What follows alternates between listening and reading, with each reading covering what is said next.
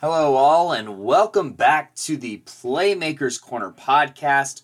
I am your host for this episode, Cody Stauffer, and this episode is somewhat of a combination of requests slash best of the rest episodes. And so on these episodes, Mason, Austin, and I will be taking a look at some of the honorable mentions from our top five senior lists and breaking them down first.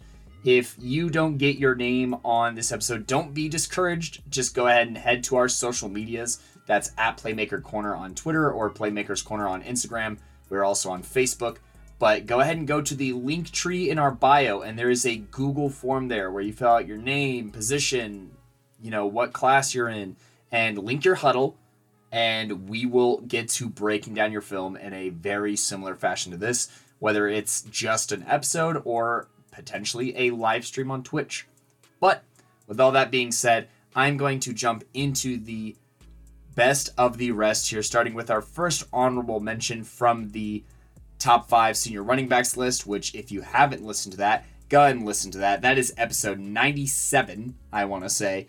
And, you know, we have, if you don't hear running backs on this, they're probably on that episode. But anyways, I'm going to start off at Frederick High School in Frederick, Colorado, talking about Parker Ayers, the running back out there at five foot nine, one hundred seventy-five pounds, not to mention a four point oh two eight G P A. So uh, kudos to Parker there for having an incredible G P A and getting it done in the classroom. That's one of the first things that you want to know about a recruit is if they are a good student. If you're a good student, you have a better chance of getting recruited by some of the top schools in the nation. But with all that being said, I am going to talk about some things that I do like about Parker's game and some of the grades that he got. And then following that, per custom, we're going to talk about some areas of improvement and some things that I did not really like about his film. But anyways, you know, Parker, he is a very explosive back. You know, whenever he does see that opportunity,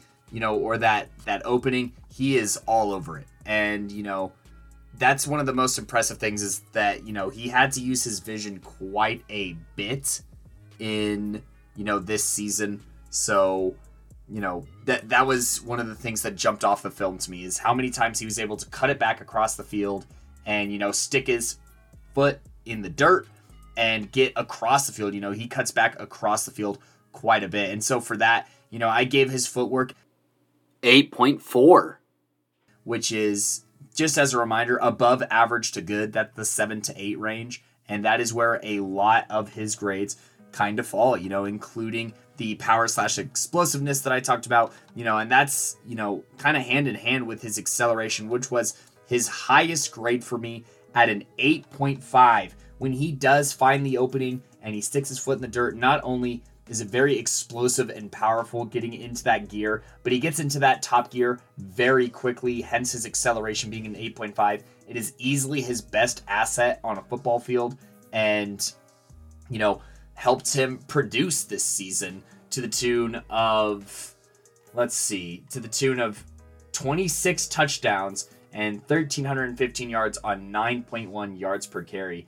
Not to mention that Frederick here, they had a decent playoff run before losing to the eventual champions in Fort Morgan. So, you know, no shame in that. And this was a very solid football team on the heels of Parker Ayers. I also just want to quickly mention, you know, that his speed I did rate at a seven, which is both a good and a bad thing. And I'll elaborate on that in a second. But, you know, mainly his footwork. And then, you know, his agility slash change of direction, I did seven point five upon further review. You know, there are some plays that he did send my way and I took a closer look at. And overall, you know, he did show ability to cut back across the field in different ways and, you know, and show, you know, a little bit of a spin move here and there and show those quick cuts as well as those jump cuts and those big jukes. So, you know, upon further evaluation of his film, his agility slash change of direction moved up basically an entire point for me. And to which I just want to mention, you know, please send in your film and, you know, anything that we may not have seen in your overall senior film Include stuff like blocking. Include even the plays where you only run for like seven yards. I mean, put it near the back, but definitely feel free to send in further film to contradict some things that we may have seen the first time. And uh, I just want to shout out Parker Ayers for being a great sport about it and being constructive, as well as being receptive to some of the things that I kept the same as far as grading him, and, you know, being, you know, not defensive when discussing some of the things that he didn't necessarily agree with. He was just like, hey, what if I showed you it? And I watched it, and here we are. So thank you, Parker, for sending those, and uh, thank you to the fans who've doubled back for us as well. Pretty quickly and pretty smoothly, but um, all things considered, I think that he's a pretty solid back, but there are a few red flags for me while looking through not only his film, but also just looking through statistics. And part of it is something that he can't help. I can tell by the offense that Frederick runs that Parker here doesn't get a lot of chances to catch the ball. He does have his catches on film, and there is one pretty spectacular catch that he does have with his hands. However, volume is needed to justify big grades here. And so, you know, based off those few catches, I couldn't justify giving him more than a three point one here. And, you know, one of those passes was really underthrown, so that's kind of a hard thing to grade. He did adjust to the ball and catch it, but it was with his body, or, you know, kind of in a in a basket kind of catch, which is not ideal for what you want there. And, you know, that's partially on the quarterback. I'll, I'll say that for sure. But, you know, there's just not enough volume to really warrant a higher grade for Parker Ayers here. He just doesn't prove to be a back capable of breaking a ton of tackles. Other than his balance and body control, that can sometimes keep him on his feet, you know, at like a solid six. But he's not somebody who's going to shed a bunch of tackles like we will see later on this list. And it was actually the lowest grade out of the running backs that I watched for the top five senior running back list. Now, right here, if you're familiar, I did talk about his blocking as well as, you know, kind of his frame and weightlifting. And upon further evaluation, you know, with film that he sent in, a lot of it was run blocking film, but he showed very consistent leverage, I would say. And, you know, using that explosiveness that he uses for, you know, his acceleration and in the open field, he applied that to the blocking game, as well as getting underneath the other guy's shoulder pads, and actually has a pretty decent handful of pancakes on his film. So I did bump his blocking grade from, I think it was around a three to a six, actually. I think it's very solid. Obviously, there's not a whole lot of pass blocking film. Just that's just the nature of the Frederick offense, once again, kind of like the receiving film. But it was impressive enough to jump up to a six. And, you know, his lifting numbers do pop off a bit more on the page. Him and I did discuss kind of what his focuses are, and he does what he can in the weight room to gain that weight. And, you know, so just talking about something that he posted in January. Uh, in January, he did post a video of two twenty-five by thirteen, and that is exactly where he needs to be, is in that weight room, getting on that mass, getting on, you know, that kind of bigger bulk. I'd love to see him at one eighty-five or one ninety, honestly, to play in that next level. And so, speaking of that next level, I did look through his Twitter, and I don't see any offers, but, you know, it is a mild concern there to to not see any offers. And thinking about Parker's future here, I think that he could be, you know, a D two guy. I think that he's kind of a complimentary back. Like, you'd probably want another running back in that backfield, you know, one who's a bit more of a power back to kind of complement Parker here, because he is more of that, you know, acceleration, boom play kind of back, which he does do, you know. I mean, he did score twenty-six touchdowns this year on the ground, seven games of one hundred plus yards. So, you know, he's a big play threat, but, you know, his usage wasn't super high. He only had one forty-five carries compared to some of these guys that we're going to be talking about. That's not that many carries. So, you know, you'd think in a low volume that he could be super duper useful, and probably at the strongest point of his game would be as a complimentary back. I think that that's what the future holds for Parker here. And I don't think that's necessarily a bad thing. I think that you have a lot to gain from having Parker on your squad. And, you know, you're going to have a guy who's going to be able to turn up and score a lot of touchdowns. And, you know, I'd also say on the N A I A level that this would be a great pickup for a lot of teams. But, you know, I just don't really see too much of a D one level fit on some F C S programs potentially, but definitely as a complimentary back. Whereas, you know, on a D two or N A I A level, you could get away with Parker being your primary back. I do just want him to get bigger. You know, still great talent, still very integral to the success of this Frederick team, who I believe did win a playoff game and, you know, had a pretty extensive run, you know, this this past season, this, you know, fall twenty-one season, that is. And so, you know, there's a lot to be proud of for Parker there. Yeah, they did win against uh, Pueblo County forty-two to seven in that opening round. So, but, you know, there's a lot for Parker to be happy about, and there's still a lot for him to work on. So my overall grade for Parker was around a D minus, just because I need to see more size and I need to see more strength before I'm ready to grade him as a next level D one kind of back. But, you know, Parker, if you want to come onto the show and if there's any clarifications that you have about your game or anything like that, or just want to talk football, uh, please, you are invited onto the show as well as the rest of these running backs. And so with that being said, coming up next, we are going to talk about another guy who would have been ranked our number ten back in the state.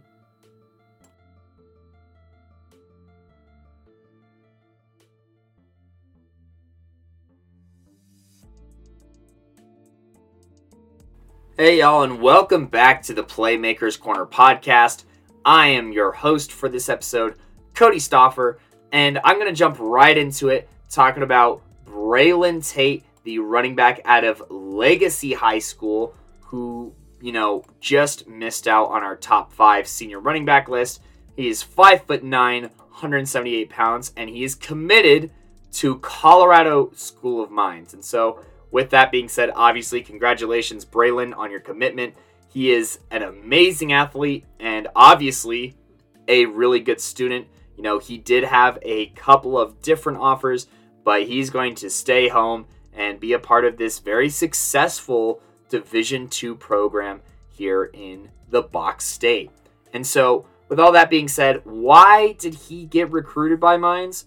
Well, first and foremost, he is a great Great athlete. Not only was he the running back for this Legacy team, he was also a starting safety who is responsible for a lot of turnovers and a lot of very good hits, big hits, you know, for this Legacy team. And so, you know, with the athleticism so high, I have to talk about his speed. I did rate it an eight point four, which is, you know, I think it's top four in terms of all running backs that I've graded so far. He is quick. And, you know, he's quick to leave defenses in the dust once he hits the hole or once he makes the edge. There's basically no chance of catching this guy unless you pray that, you know, he trips or something, which he just doesn't do. You know, his footwork, I did grade at a seven point three, which, uh, you know, is is very good. And, you know, part of that comes from his vision for sure. He's a very patient running back. He's willing to let a play develop and, you know, he waits for his lineman to get in position before he sticks his foot in the dirt and turns upfield. He's never rushing to get somewhere. You know, he doesn't freak out. He has a lot of poise for a running back, which is not something that, you know, is typically said, but it's something that must be said about Braylon because, you know, he doesn't get rattled when, you know, he sees a defensive end in the backfield. He knows, okay, you know, all I need to do is wait one more second. I'll put my left foot in the ground and then I'm going to be back up field, you know, and this defensive end doesn't matter with where he is in the backfield or, you know, if the, if a blitz is brought, he does a great job of kind of letting the blitz pass by where he needs to go and then getting to that hole and accelerating. Speaking of which, his acceleration was his next eight on this list, which for, as a reminder, is good to great. You know, this skill is comparable to a three-star to four-star talent. And, you know, his speed and acceleration are exactly that. He's just so quick, and he does a great job of getting up to speed very fast, and you know that was a huge part of his success this year, where he was able to break off a ton of long runs and average you know six point nine yards per carry, and you know had a long of sixty-eight yards. Not to mention that you know his sophomore year, his longest rush was an eighty-four-yard run, and so you're not able to rip off those long runs without some serious speed and without a serious way to get up to speed. And so further elaborating on that, his other eight was power slash explosiveness when he, you know, like I said, he gets up to speed fast, and part of that is just how good he can explode off of that foot and get into that accelerative kind of running motion, and thus, you know, have his speed be the way that it is. And, you know, another thing about his power slash explosiveness is that he'll pop you. I mean, there's some poor linebackers and some sorry safeties who think that they're going to get in the way and trip him up, and he just pushes right through them. And, you know, specifically, I think that the final uh, cherry on top of the, you know, cherry on top was watching the last play of his highlight reel where, you know, he sees the safety one-on-one, and, you know, he has good enough footwork and good enough moves and fluidity, you know, with a seven point eight on agility slash change of direction. He can make a move and make this guy miss, but he shows you know the inner football player inside of him, you know that tenacity and that violence that every football player has and you love to see, and he just lowers his shoulder and he just pops this safety so hard that you know the helmet jerks back when when he gets rocked, and Braylon Tate scores the touchdown. And so that alone you know definitely pushed it into that good to great category. And then, you know, just some other categories that were sitting just outside good to great at that seven, you know, seven point eight agility and uh, change of direction. Like I said, he does a great job of cutting it back, you know, across the field. But also, you know, there's one play where it's like a quick cut, a big juke, and then a little spin all in succession.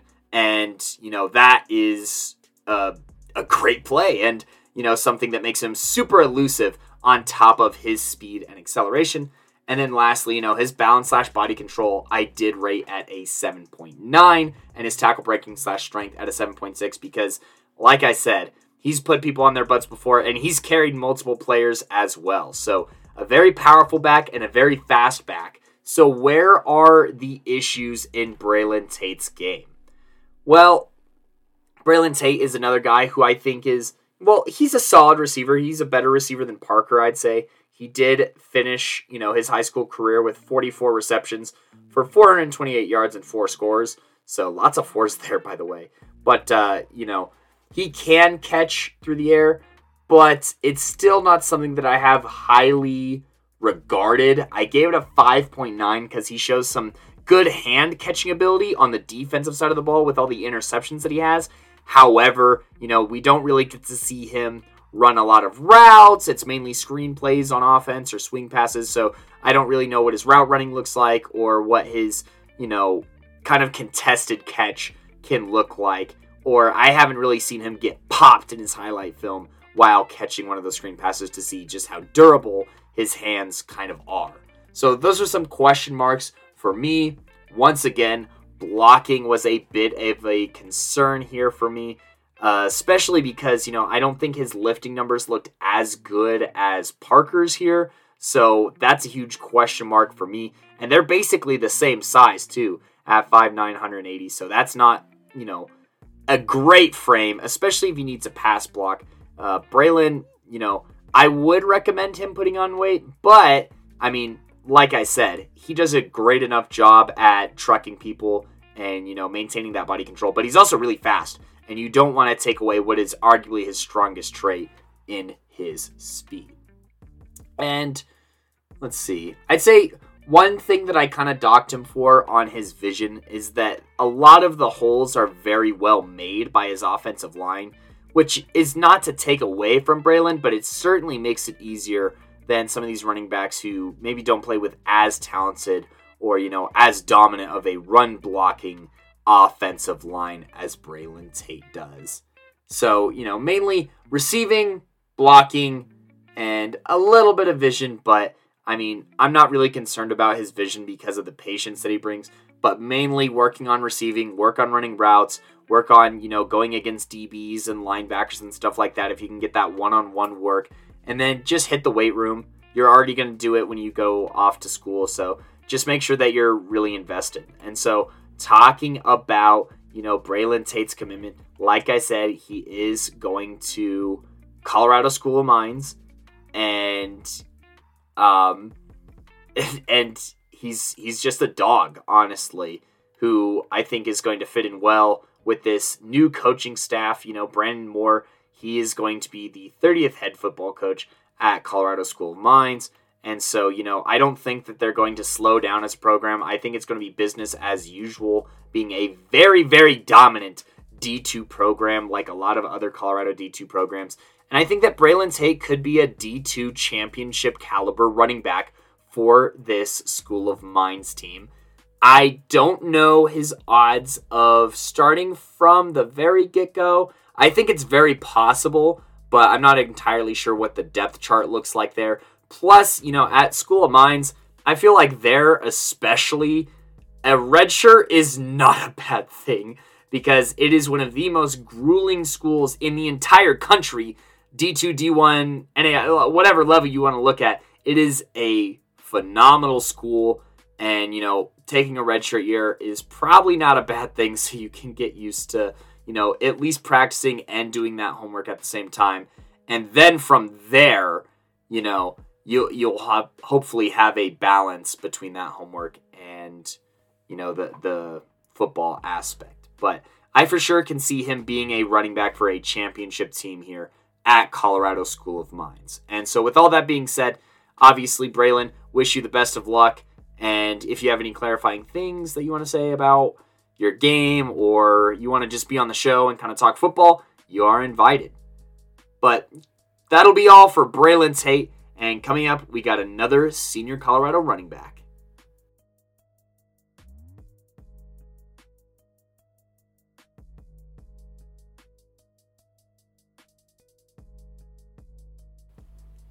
It's another episode of Playmakers Corner with your host for this episode, Cody Stauffer.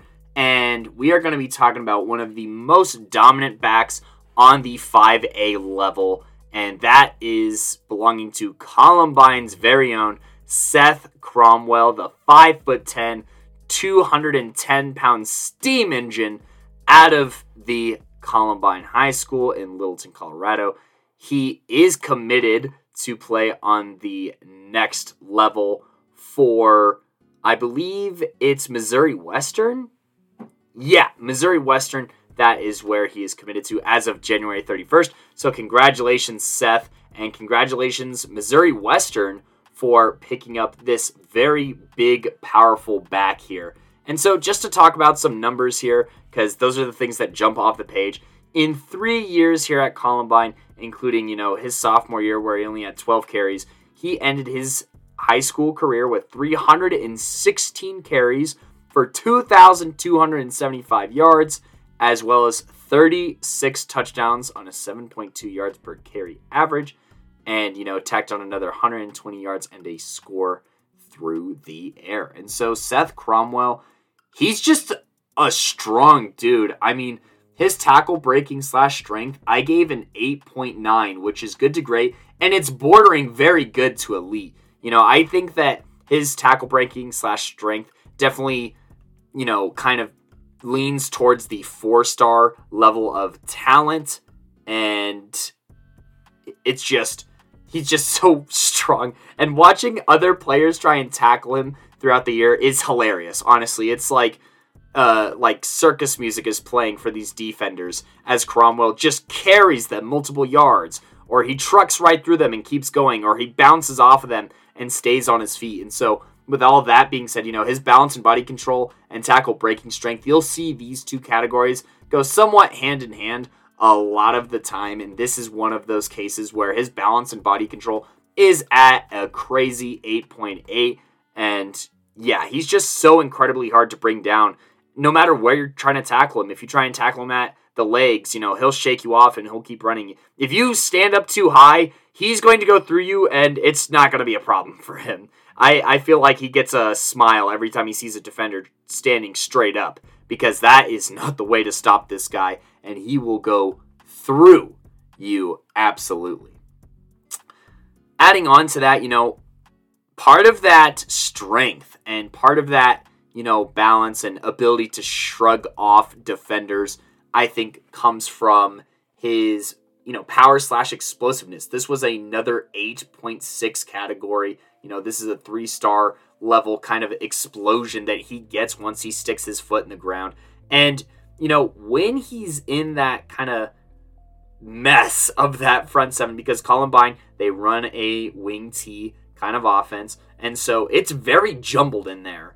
And it doesn't really matter because Cromwell, with his vision, with his footwork, and then with his explosiveness, he's able to get out of that crowd and get out of that mess.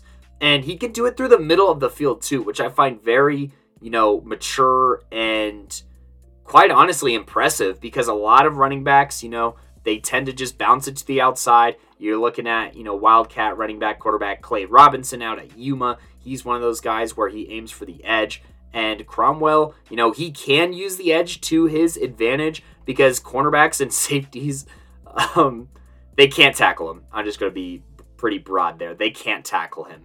Not by themselves, at least, or not without pushing him out of bounds. So, you know, that's obviously a threat, and you want to keep him inside, but it doesn't matter because he can manipulate that part of the field very well. He knows how to kind of use defenders to block other defenders, if that makes sense, and just reading his line, who was very impressive this year over there at Columbine. They usually have a pretty monstrous offensive line, and this year was no different, you know, as Cromwell did in, you know, a, a season where he took a game off, maybe even a game or two off, and was limited in carries because they did have Tyree Trusty there. You know, he did go off for one thousand two hundred ninety-six yards, so nearly one thousand three hundred, and a cool twenty scores. All of these things are, are great about Seth Cromwell, but now it's time to talk about some things that are of concern.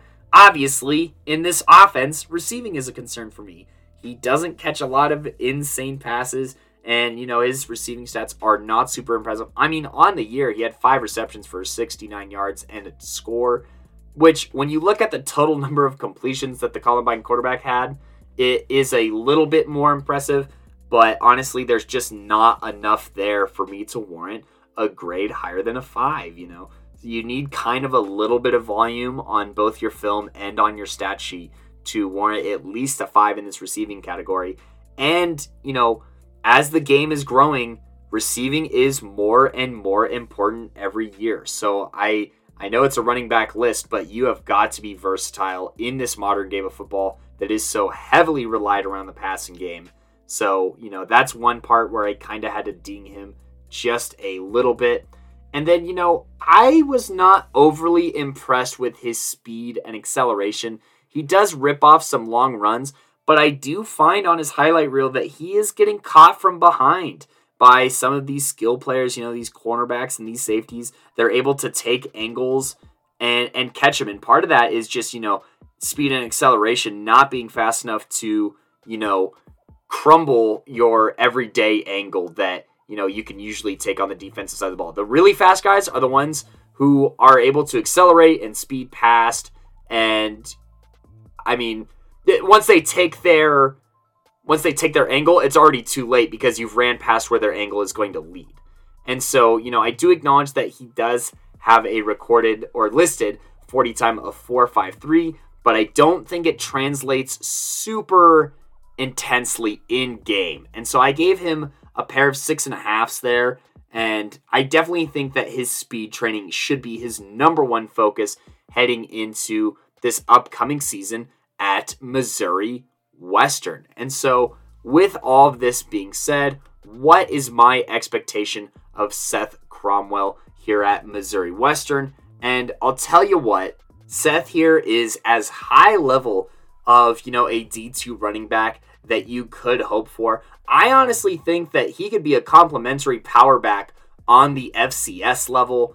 And, you know, there may have even been some opportunities, not Power five, but some opportunities to play F B S football on someone willing to take a chance just because of how powerful he is and who he does it against. You know, he did find you know, pretty good success, I would say, against the likes of a Valor defense that does have, you know, a number of Division One players on that defensive side of the ball. You know, in the first game against Valor, which Mason Austin got to see, he was impressed with Cromwell as he did rush twenty-one times for one hundred thirty-five yards and a score. And then in the rematch in the playoffs, he was stunted a little bit more to the tune of three point two yards per carry. But nonetheless, he did show signs of burst, and he did show that trademark strength that he does have. And he was coming off of a week where he toted the ball thirty times for one hundred forty-six yards and three scores. So he's somebody who can be a workhorse. He still, he shows ability to be a workhorse, but doesn't have that many carries coming out of high school. Just a hair over three hundred, which could be significantly worse.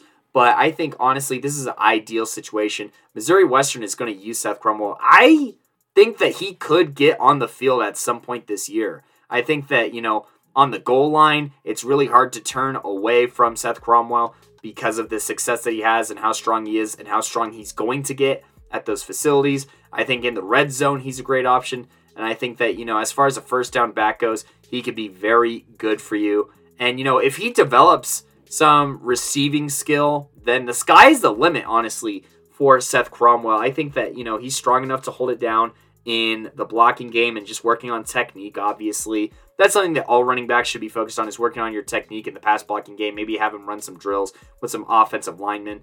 I know it's not the exact same, but, you know, just working on that leverage and just where you're putting your hands and whatnot. Then he could be a three down back if you can develop that receiving skill and, you know, just get him a little bit faster. But I'd be surprised if at some point during his time, he wasn't receiving at least fifty percent of snaps, if not being a complete starter at Missouri Western. But that does it for Seth Cromwell. You know, an awesome back, highly requested player. We have a lot of respect for him and what he was able to accomplish at this Columbine school. And, you know, he was he was huge to helping them make it to, I think it was the Elite Eight of the playoffs, I want to say. And, uh, you know, he's somebody who can help do that for Missouri Western as well. But uh, that does it for Seth Cromwell. My final grade for him was a C minus at a seventy point seven, which uh, means that he's averaging about a seven in every category, which lands you in the above average to good. And I think that at, he's he's probably a two-star guy. I can see some universes where he's a three-star guy, but if he can start catching the ball, he for sure is a three-star guy and a uh, potential three-year starter, starter kind of guy on the next level. But uh, coming up next, we are going to go down to the one A level to talk about some hidden gems.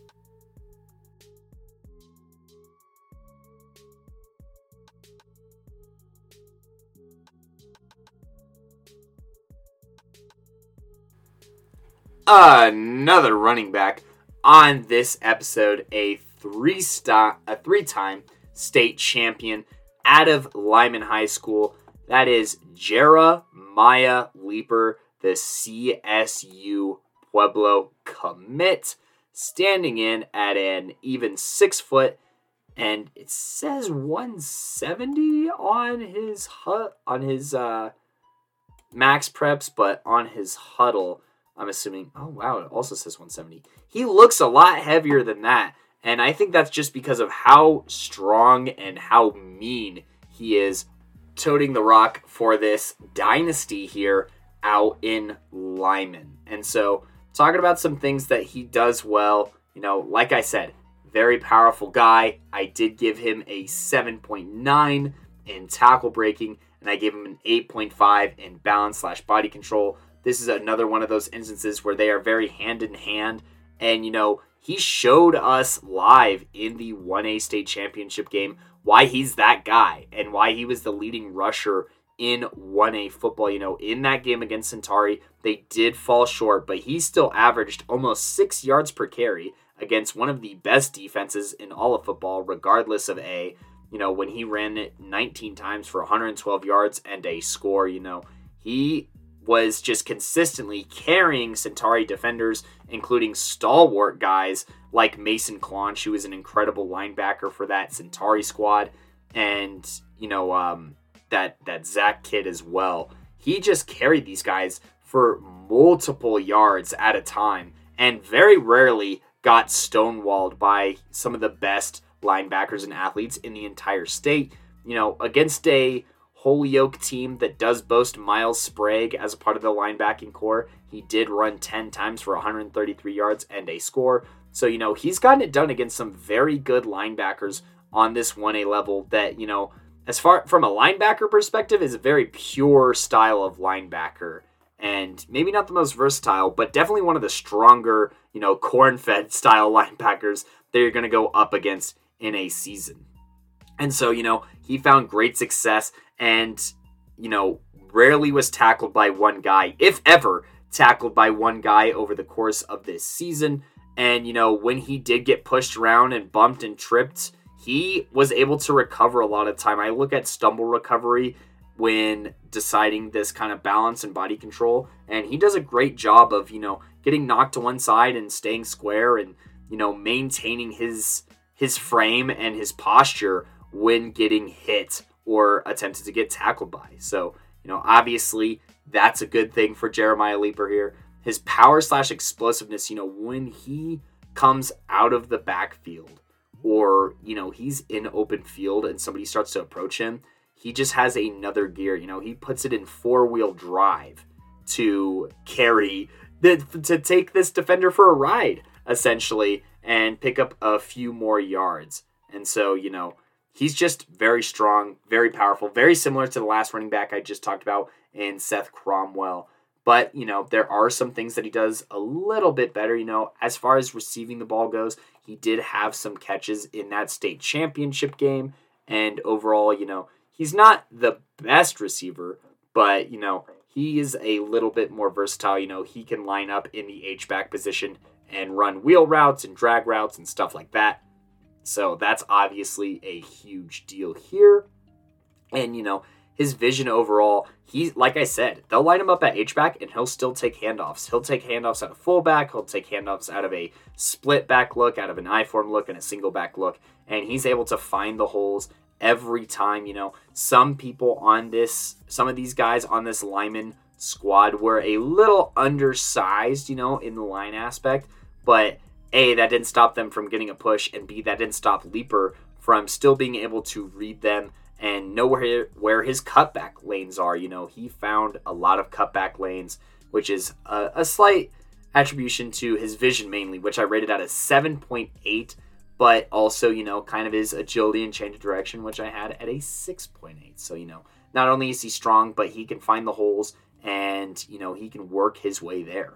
Lastly, he had the best blocking grade out of any running back on this list with a seven point three, having shown that he can pass block, having shown that he can run block, and he can run different kind of schemes from that H-back position as well if you need him to. You know, he could do a kick-out block, he can pull, he can down block, and then, you know, he could do read blocks as well. Not to mention what he can do when he's running out of the backfield lead blocking. He's led block for his quarterback before and has created genuine lanes from not only, you know, his leverage and his positioning, but also this is another part where his strength comes into play here as he is able to get a push on a lot of other players in this Colorado football uh, high school season this past year.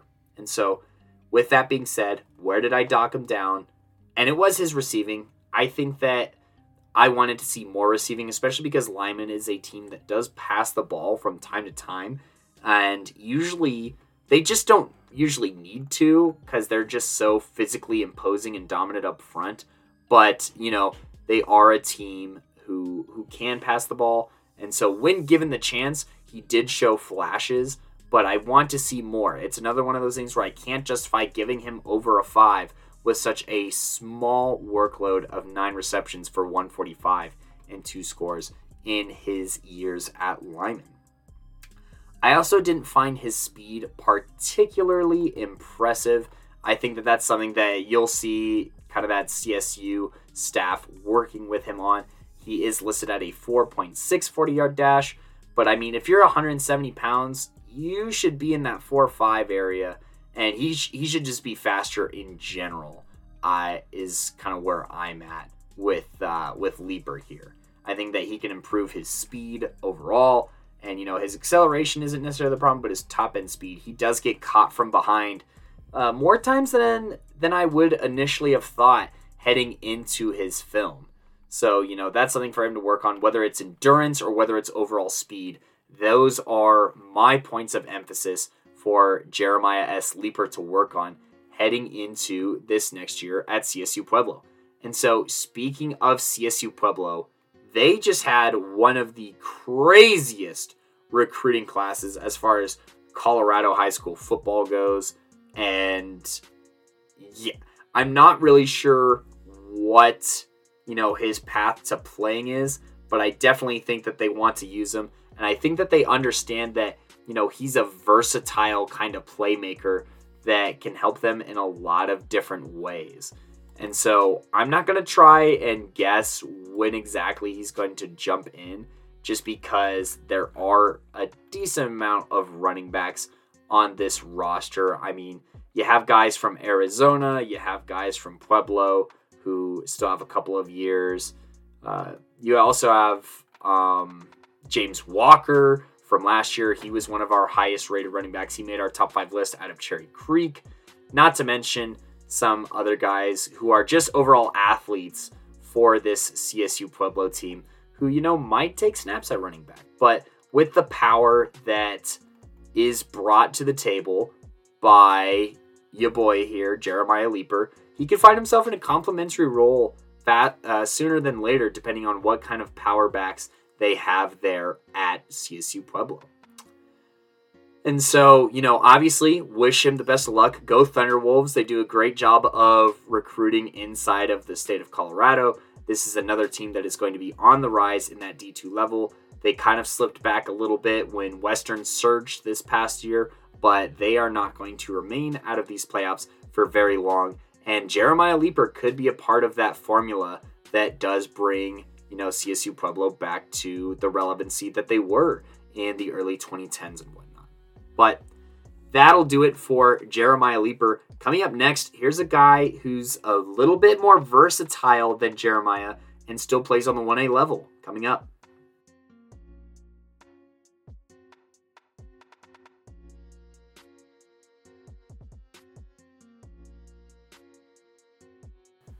It's your favorite place for Colorado football talk, as well as women's and girls flag football talk, Playmakers Corner.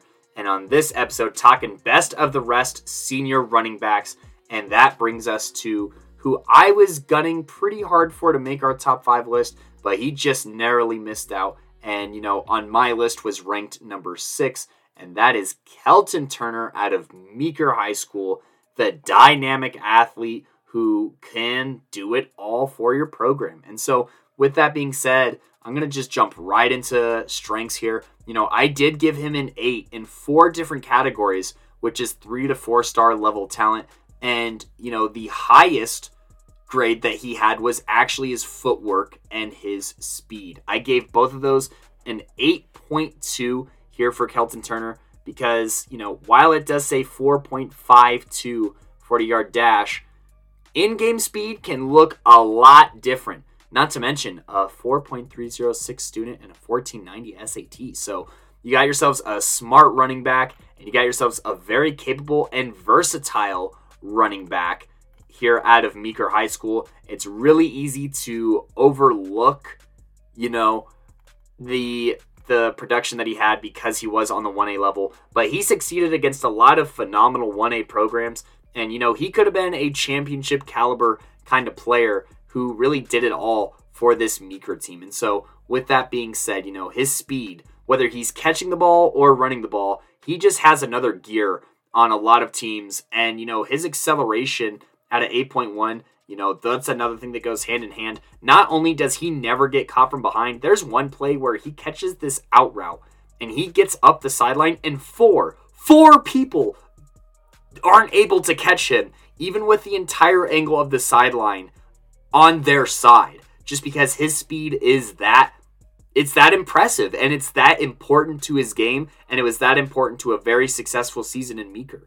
And his acceleration is good enough to sprint in between two defenders and make them run into each other, literally run into each other. And so, you know, that's that's the kind of next level play that you want to see out of your running back. And it's the kind of next level play that Kelton Turner is very capable of. And something that makes him even scarier is his receiving ability. I did give him an eight point one in receiving.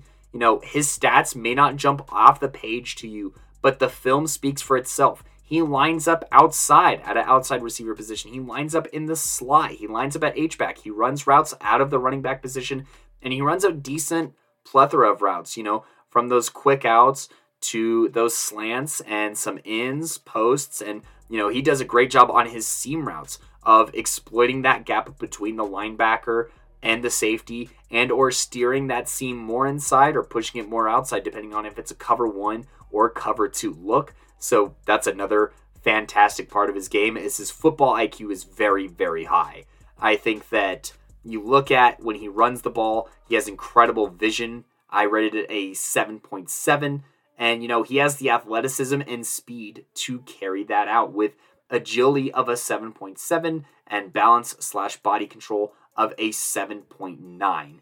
He, like I said, accelerates in between two defenders, makes them run into themselves. He literally snatches multiple ankles on his highlight reel. There's defenders that just fall down when he hits them with a little left, right, left, or a right, left, left, right. You know what I mean? Like, he can just shift so easily laterally, which is just impressive and nice that you don't have to coach that for whatever program is looking at Kelton Turner here. But on top of that, you just get a very, like I said, versatile player. He has forty-three receptions for seven hundred and almost fifty yards and five scores in his few years here at Meeker. And I think that's something that you can keep in mind when recruiting Kelton Turner, is at five ten, one hundred eighty pounds, he can be your slot receiver. Like, if you don't trust, you know, him at running back, which I don't know why you wouldn't, but if you don't really, or if you have a full roster of running backs, he is somebody who can contribute at slot receiver, at outside receiver. He's also very dangerous on special teams. This is another place where, you know, he made um, kind of a living over his few years here at Meeker. At one point, you know, he did have one hundred twenty-two kick return yards in his junior year, I want to say it was. And not to mention just, you know, his vision translates well. Like I said, he had a one hundred twenty-two kickoff return yards, and one of those went for a score his junior year. He had a fumble recovery for a touchdown his sophomore year. He's received touchdown passes. He's ran for forty-one touchdowns in his four years with, you know, only one of those coming his freshman year. And just this past year, he showed his versatility and his vision with his touchdowns that came from interceptions. You know, he had two pick sixes this year for this Meeker defense. So he's also a great safety linebacker kind of build, and just overall has a high intelligence and just, you know, overall understanding of the game. And so I have to respect that from Kelton Turner and everything that he brings to the table. You know, as a runner, he did, you know, I think he ended the regular season as, as the leader of Colorado running, or at some point this year, let's see when it was. It was around November twenty-third. Um, he was leading the state in rushing yards with one thousand seven hundred sixty-eight on on the uh, on the regular season. So, you know, he's a heck of a runner, and he averaged almost ten yards per carry and ran for a cool twenty-three touchdowns this year out of the forty-one total he's had in his career. And so, you know, he did struggle to start the season, but it's the way that he bounced back in later games against North Fork, who did have a defensive playmaker of the year candidate in Colson Hollenbeck, not to mention just their overall stacked front seven. He ran for two hundred fifty yards on them, and they were one of the best defenses in the entire state. In the entire state, they were just nuts, and he ran for three scores in that game. Against Holyoke, who, like I said, has a Miles Sprague. This was a playoff game that, you know, he, I don't want to say single-handedly won, but boy, did he do a lot to help them win this game. Because in that game, not only did he have two interceptions for one hundred twenty-five yards, he had two punts for forty-four yards, he ran for three touchdowns in that game, and no, actually he ran for two touchdowns and he had a pick six in that game as well. So literally scored half of their points, had a ton of tackles, and had two hundred thirty-eight rushing yards in, you know, the biggest game of his life to that point. And they did lose the next week to Buena Vista, but I do not really put this on his shoulders. You know, he carried the rock thirty-one times for one hundred fifty-three yards and averaged four point nine yards per carry. That's a great average on that many carries. And, you know, he, he did everything he could to will this Meeker team to a championship, and it hinged on him, and man, he carried him as far as he possibly could. I have a lot of respect for Kelton Turner as a smart football player, as a versatile football player, and as a very athletic player who, who seems like a yes coach kind of guy, and as a student who is a four point three oh six. I mean, what more can you ask for? And just to talk about some of his lifting numbers here, it looks like his squat is around three fifty, his deadlift is five fifty, five sixty-five. If coaches are into that, there's that to go off of. I'm not really a deadlift coach kind of guy.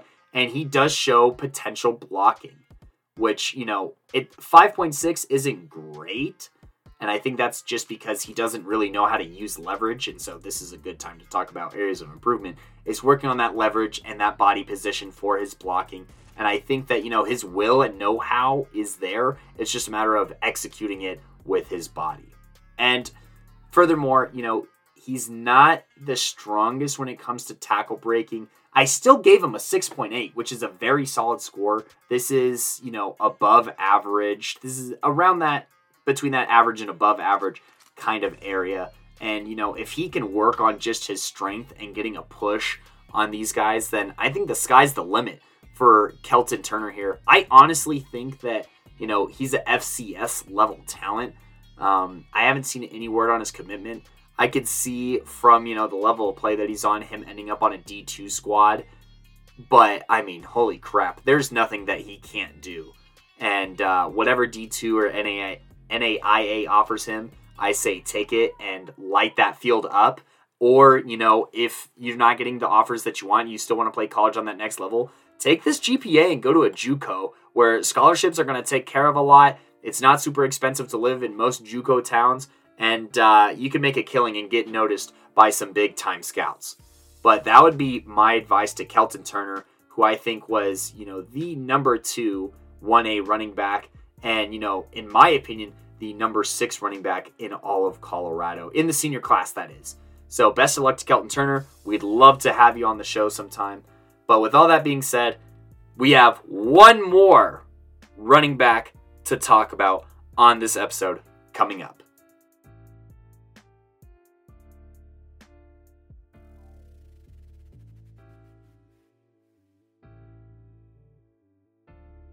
All right, my listeners and fans, it is Cody Stauffer here with Playmakers Corner, your number one spot for Colorado high school football film breakdowns, and the last running back here on the Best of the Rest episode, and actually, in my ratings, the number five ranked senior running back in Colorado is Zion Hill out of Pine Creek. And just to, let's just read off, you know, some of the stats that he had this year. In what was his first full year as a starter, he did tote the ball one hundred ninety-one times for one thousand three hundred fifty-four yards, thirteen scores on a seven point one average, and he added on another two hundred ninety yards on twenty-one catches and two touchdowns through the air. So, you know, a little bit of a balance and a promising start looking at the stat line.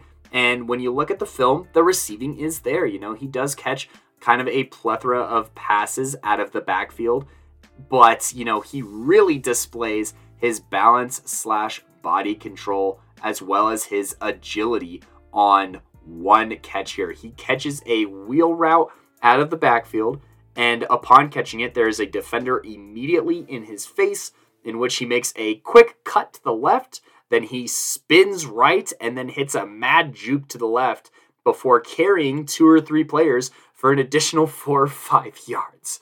And if that one play doesn't just exemplify how much of a playmaker Zion Hill is, I really don't know what else to tell you, and you're just not looking hard enough. Zion scored very high in basically every category I had for him. You know, footwork, seven eight. Receiving, seven two. Agility, change of direction, uh, or power explosiveness, eight point three. Agility, change of direction, seven nine. Speed, seven four. Balance, body control, eight two. Um, blocking, seven two, which is a very high score for blocking. I actually think that is the highest score for blocking, other than maybe Jeremiah Leeper. Maybe. It just might be the highest score, period. No, no, no. It, it's it's right up there with Jeremiah Leeper. It's separated by zero point one point, which, you know, is a great testament to how well he's able to pick up blocks. He did that kind of all year, you know, for this Pine Creek team, and, you know, gave helped give JoJo Roy time in that pocket. And so for that, I have a lot of respect. He's also a very solid lead blocker, you know, for JoJo Roy, who is a very mobile quarterback and did have quarterback keepers from time to time. Zion Hill could use his size and strength to light up a defender and just blow them back on their butt.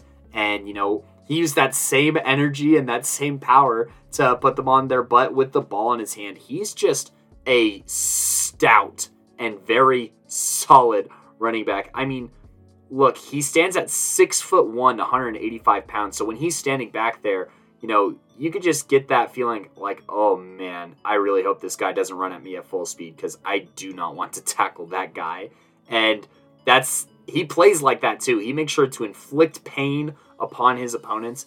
And, you know, he's just overall a very consistent running back. The one game that I got to see him live was against Douglas County, who is a five A school, you know, in that four A, five A kind of bracket there. And he ripped them for his best rushing performance all year for two hundred twenty-one yards and three scores, including a couple of longs where he showcased, you know, that solid enough speed to not get caught from behind. And, you know, his acceleration out of the backfield or upon the catch, you know, in the receiving game is super duper impressive. He is just a monster out of the backfield. And, you know, even in, you know, the playoffs where, you know, JoJo Roy wasn't healthy all the time, he was unstoppable. In, you know, the playoff games, he had stat lines of eighteen carries for one hundred sixty-nine yards and three scores against Bear Creek in what was, you know, a blowout win, forty-one to seven. But against Loveland, this game was crazy. Simon actually made it to that game. And, you know, Brett Alvey for this Pine Creek defense came up huge with a stop to help secure the win. But, you know, Zion Hill scored the only touchdown for Pine Creek this entire game, running the ball thirty-one times for one hundred sixty-five yards and that one score.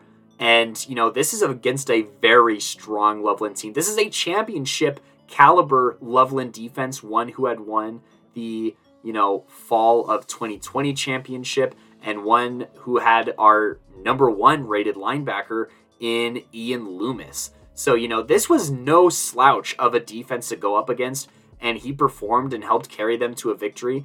And I'll be darned if he didn't come really close to helping, you know, claw this very banged up young Pine Creek team to, you know, almost a victory over the eventual state champs in Chatfield. You know, this game, he did run the ball thirty-one times for one hundred ninety-six yards, so almost two hundred yards, and two of the three touchdowns that, you know, Pine Creek would score in this game. And yeah, I mean, one hundred ninety-six yards, thirty-one times without your starting quarterback, who's a big running threat himself. That's when it all fell, fell on him. And, you know, I'd say that he delivered. Obviously, it didn't end with the result that they wanted. But, I mean, Chatfield's offense was just magical throughout this postseason. So, there's nothing to hold your head down again. You know, n- no reason to be sad if you're Pine Creek and you were able to go toe-to-toe with the eventual state champs. And if you're Zion Hill, you have a lot to be proud of, because you laid it all on the line in this game. And, you know, even in other games against good opponents, you know, a Regis Jesuit, who had one of the scariest front sevens in all of football. I talked about that with Jackson Brush and Brecken Reeser on their interview, which go ahead and give that a listen if you haven't. But, you know, against that defense, he still averaged four yards per carry, which is something that you can live with, because as one of my old coaches said, you run the ball for four yards, and if we every time you get it, that's a first down every three plays. And that's the way that you kind of want it. And against another tough five A team in Legend, who is a Final Four team, you know, he did run for five and a half yards per carry. And I think that, you know, he showed that the A's don't really matter. When you got it, you got it. And Pine Creek, I mean, they're a program who's going to be moving up to that kind of five A level here. And so, you know, part of that is because of the display that I think Zion Hill put on this year against five A talent. And all of that being said, you know, the only kind of knock I have on his game, or at least his lowest grade, which was still at a six point nine, which is, you know, average. It's it's just about average. On, on a good day, it's above average to good. And that was his vision. You know, I think that sometimes he misses potential cutback lanes, or maybe he's too committed on running a certain way that he misses some things. But honestly, his vision is still pretty good. And he does find the correct hole a lot of times and uses his linemen in conducive ways to picking up big chunks of yardage. And so, you know, obviously I recommend the same things that any incoming kind of running back should work on. And that's just strength and speed. Obviously, keep training your speed. He's not the fastest guy on the football field, and his speed served him well this past year in Colorado. But there is nothing wrong with getting just a little bit stronger. And so, you know, I kind of want to take a look at his offers and discuss these, because he has an offer to McPherson College, which is a D two. He has an offer to Clark University, which is N A I A, and Western New Mexico University, which is a D two. So when you're looking at these schools, you're getting the vibe that he's a D two player, and I disagree. Honestly, I think that the only thing that's really holding him back is his, you know, sample size is pretty small. He did only play one year, and he played with a very athletic quarterback in a very good program. So I could see some D one schools maybe afraid that it was a system thing, but honestly, I think that he checks all the boxes out of a running back that you want on the next level, and and some. You know, he's spectacular in some ways, but he's just good to great. I think, honestly, he should be a three-star rated kind of guy, and I think that he should be recruited as one with looks from F C S's and the sort. But, you know, it, it tends to happen. Uh, his, here in Colorado, running backs flying under the radar, even after monster performances. But, you know, Zion, honestly, whatever path you decide to go with, I think that you're going to make it work. You know, if you can afford to do a preferred walk-on situation, you have that kind of deal going on for a D one, I think you can make that roster. You know, maybe not this year, but next year. I know that scholarships are tough right now, especially at D ones that over-recruited that year during COVID. And so, you know, it's going to be tough. But wherever you go, you're going to ball out. And I have a lot of faith in you to, uh, you know, if you decide to play football on the next level, that you are going to be very successful. But, you know, wh- whatever you choose, it's going to work out. And we would love to have you on the show sometime to kind of discuss your recruiting and uh, some of those opportunities that you're getting. But Zion Hill, six foot one, one hundred eighty-five pound running back out of Pine Creek High School, must recruit this guy. You know, you can find him on, um, his email is oh eight zion dot hill at gmail dot com, or you could reach his N C A A, or, you know, if you're looking for him as a coach, his N C A A I D is two one one two three nine five seven zero eight, which you can find on his Twitter, which is Z underscore Hill underscore oh eight. Recruit this guy. He is going to do wonders for your program. I promise you, he's going to do wonders for your program. And with that film breakdown on Zion Hill, which ended in a final score for me of a seventy-six point four, that concludes this episode of Best of the Rest Senior Running Backs Edition. And just to recap, I talked about Parker Ayers out of Frederick High School, Braylon Tate out of Legacy High School, Seth Cromwell, running back for the Columbine Rebels, Jeremiah Leeper, and Kelton Turner out of the one A powerhouses of Lyman and Meeker, respectively. And last but certainly not least, Zion Hill out of Pine Creek High School. All of these guys would be great additions to any of the programs that they're looking at. Mostly consistent D two level, but definitely some D one upside for a lot of these guys. And so Thank you so much for listening to this episode of Playmakers Corner.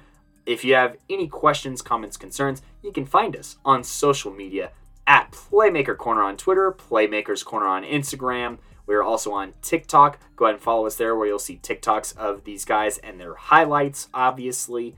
You can also find us on Facebook, and we are also streaming on Twitch. Go ahead and give us a follow on Twitch so that you are notified of all of our newest streams, mainly talking about women's and or girls flag football, but these will also be tools for future film breakdowns. And if you want your film broken down, go to our social media, go to the link tree in the bio, and in that link tree, the first link will be a Google form. Please go ahead and fill that out if you want your film broken down, and fill it out as full as you can, specifically with your huddle linked. That helps us out the absolute most as we really start trying to break down a lot of these senior high school football players here in Colorado who need the exposure and who deserve the exposure, more importantly. So stay tuned for all of that. And, you know, until next time, oh, tune into our YouTube, by the way, on Playmakers Corner, where we post all of our Twitch streams, unedited and raw reactions right there on YouTube. But with all that being said, for the eighth time, I said that a lot this episode, but uh, that'll conclude this episode of the Playmakers Corner podcast. I have been your host, Cody Stauffer, and stay tuned for Monday, where Mason will have a Best of the Rest episode waiting for you. Adios!